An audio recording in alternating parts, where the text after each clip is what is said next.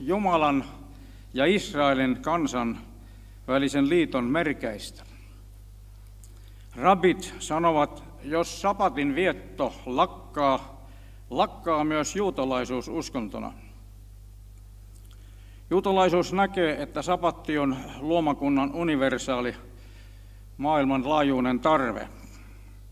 Nähdäänpä jopa, että sairaudet että köyhyys ovat seurausta sapatin rikkomisesta. Me emme oikeastaan käsitä lainkaan, kuinka keskeinen asema sapatilla oli Jeesuksen ajan juutalaisuudessa. Sapatti piti juutalaisuuden kurissa. Joku saattaisi kysyä mielessään, oliko Jeesus sitten liberaali rappi, kun hän tekstimme viime jakeessa lausuu, sapatti on ihmistä varten, eikä ihminen sapattia varten. Ja niinpä ihmisen poika on sapatin Herra. Tästä juontuu alkukristittyjen sunnuntaita tarkoittava nimi Herran päivä. Käsillä olevassa evankeliumikatkelmassa elettiin pääsiäisen jälkeistä sapattia. Elettiin elonkorjuun aikaa opetuslasten käyskennellessä viljapellon pienarit. Mehän tiedämme, että viljankorjuu Israelissa oli silloin ainakin kahdesti. Fariseukset eivät tässä narisseet siitä, että opetuslapset katkuvat vieraalta pellolta tähkäpäitä. Siihen Mooseksen kirja ja Mooses antoi luvan sillä erotuksella, ettei viljaa rohmuta haalita astioihin. Silti heitä syytettiin sapatin rikkomisesta tekemällä työtä, että he tekivät työtä. Mitä se muka oli? Lainopettajat olivat aikoinaan keränneet sapattikäskyn yhteyteen joukon pikkutarkkoja määräyksiä, joiden mukaan nyt sapattia rikottiin kolmella eri tavalla. Ensiksi, että leikattiin viljaa katkomalla tähkäpäät, oli siis viljan leikkuu. Toiseksi, että puitiin viljaa hiertämällä tähkäpäitä käsissä. Ja kolmanneksi, että valmistettiin ruokaa puristettaessa akanat pois tähkäpäistä. Tällaista pikkutarkkuudesta sai näytön toimiessani 70-luvun alussa Suetsin kanavalla sotilastarkkaina. Yhteysupseerina oli harras juutalainen, joka sapatin päivänä pyysi minua avaamaan radionsa. Toiseksi hän kysyi etäisyyttä naapuritukikohtaan. Veikkasin, että se on noin kaksi kilometriä. Hän sanoi, ettei hän voi sinne mennä. Sapatin matka on nimittäin noin 1100 metriä. Jeesus vastasi fariseukselle heidän, heille tutulla kielellä, siis raamatulla. Ensimmäisen Samuelin kirjan luvun 21 kertomuksella, johon tekstimme viittasi, kuinka Daavid meni Jumalan huoneeseen.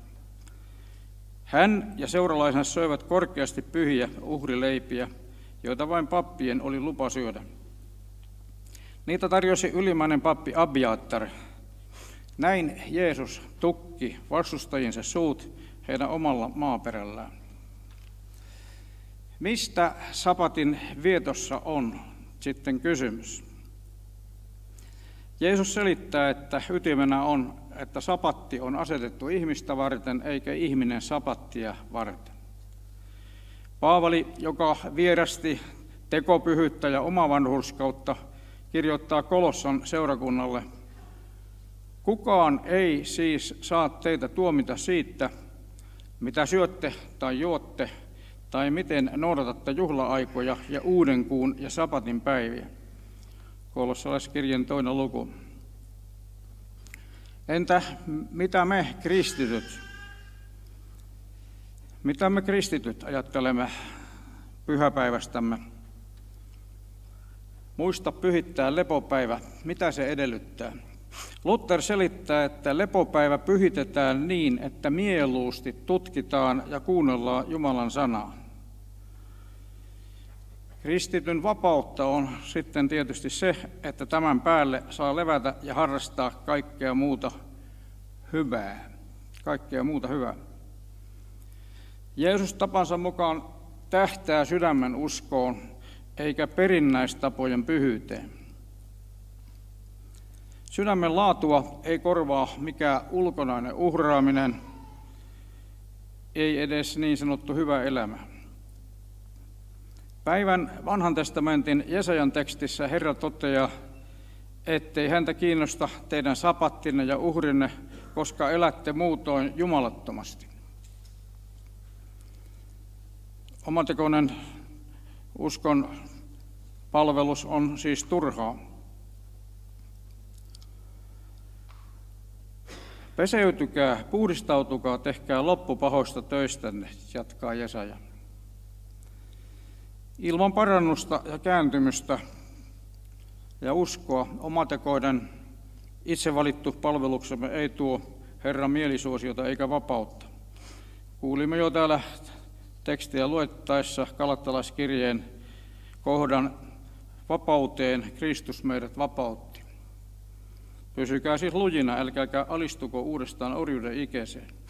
Muistamme, kuinka alkukirkon alkuvaiheessa puhuttiin näistä juutalaisista tavoista ja oli kovia paineita, että olisi palattu muun muassa kristittyjen piirissä ympäri leikkaukseen. Lahkot ja lahkohenkisyys alistavat kristityn tällaiseen orjuuteen. Sen sijaan elävä usko Jeesuksessa, Kristuksessa vapauttaa perustamasta uskoaan ja elämäänsä omiin tekoihin ja toisten mielipiteisiin. Tietysti on myöskin sieluvihollinen, joka vaikuttaa ja kehottaa meitä tekemään. Vanha Punkasalmen rovasti sanoi aikanaan tästä sieluvihollisesta, että töitä se kyllä teettää, mutta ruokaa se ei anna. Tänään meitä uhkaavat kahlita myös mielipidetiedustelut, kallupit ja niin sanottu yleinen mielipide. Tänä päivänä on erityinen tarve kilvoitella siinä, ettei kukaan varasta sieluamme. Ei tule olla orja, mutta kylläkin palvelija. Ei orja, mutta kylläkin palvelija. Luther kirjasessaan kristityn vapaudesta toteaakin, että kristitty on vapaa herra, eikä ole kenenkään alamainen, mutta samanaikaisesti hän on kaikkien altis palvelija ja jokaisen alamainen. Ja sitten hän viittaa roomalaskirjeen 13. luvun jakeeseen – älkää olko kenellekään mitään velkaa, paitsi että rakastatte toisianne. Joka rakastaa toista, on täyttänyt lain vaatimuksen. Sanalaskuissahan todetaan, ihaninta ihmisessä on hänen laupeutensa. Ihaninta ihmisessä on hänen laupeutensa. Erästä kenraalista sanottiin, että hänen toisessa silmässä oli inhimillinen pilkahdus siinä, joka oli lasia ei, ei se ole harvinaista, jos jostakusta tulee kristitty. Mutta se se on jotakin, jos kristitystä tulee ihminen. Näin kirjoittaa norjalainen Hallesby. Juutalaiset lainopettajat olivat kyllä jäljillä, mistä tässä sapatissa oli kysymys.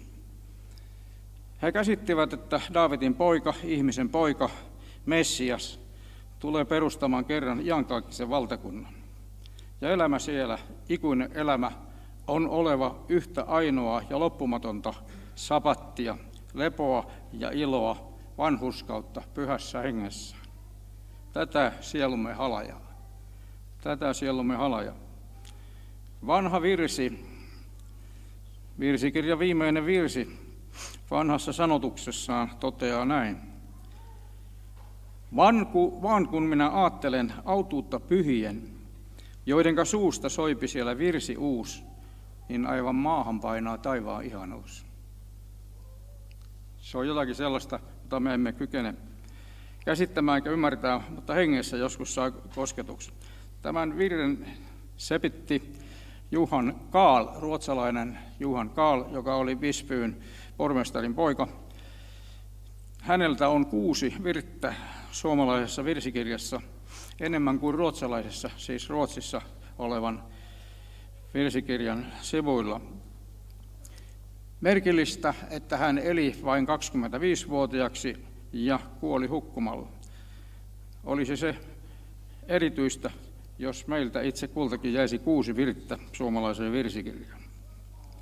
Päivän vanhan testamentin lukukappaleessa Jesajassa sanotaan, kun te tulette minun kasvojeni eteen, kuka sitä teiltä vaatii? Onko ystävät meillekin Jumalan palveluksen lähteminen ja tämä tämmöinen suurta vaatimusta? Onko se raskasta? Niin kuin isävainaja sanoi, kun pyysi palvelusta, että pistääkö niskaan? Pistääkö niskaan? Mutta sinä saat, sinä saat. Tämä on se evankeliumin sävy. Vihreä valo palaa, kuten liikennevalo risteyksessä. Sinä saat. Jeesuksen ajan hengellinen eliitti oli tehnyt sapatista taakan. Erkki Ranta, edesmennyt rovasti, selityskirjassaan Matteuksen evankeliumista sanoo, että lystistä oli tehty lasti. Onko meilläkin joskus tässä kristillisessä elämässämme, että lystistä on tehty lasti? Samoin oli käynyt paastoamisen suhteen. Mooses velvoitti nimittäin paastoamaan vain kerran vuodessa, ja se oli Jom Kippurina, eli suurena sovintopäivänä. Mutta Babylonian pakkosiirtolaisuudesta palattaessa alettiin vaatimaan paastoamista kahdesti viikossa. Ja se merkitsi Mooseksen ohjeen satakertaistamista. Hyvä kuulijani, hyvä ystäväni, sinä tiedät, ettei kristinuske ole lakiuskonto, vaan se on evankeliumin uskonto, jota täälläkin on tykitetty tänäkin aamupäivänä. Se tarkoittaa, sinä saat, saat armosta uskoa Jeesuksen sovittotyössä ja veressä itsesi autuaksi, myös tänään ja täällä. Englantilainen Oswald Chambers kuvaa, kuinka pyhä henki kutsuu seuraamaan Jeesusta. Pyhä henki ikään kuin kuiskaa, tule, minä kutsun sinua. Ajatustauko, mutta en minä välttämättä tarvitse sinua.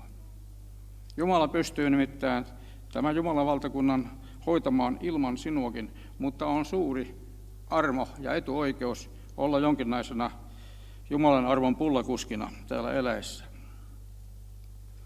Jeesus ei siis pakota ketään tulemaan, mutta kylläkin kutsuu tavalla ja toisella luokseen.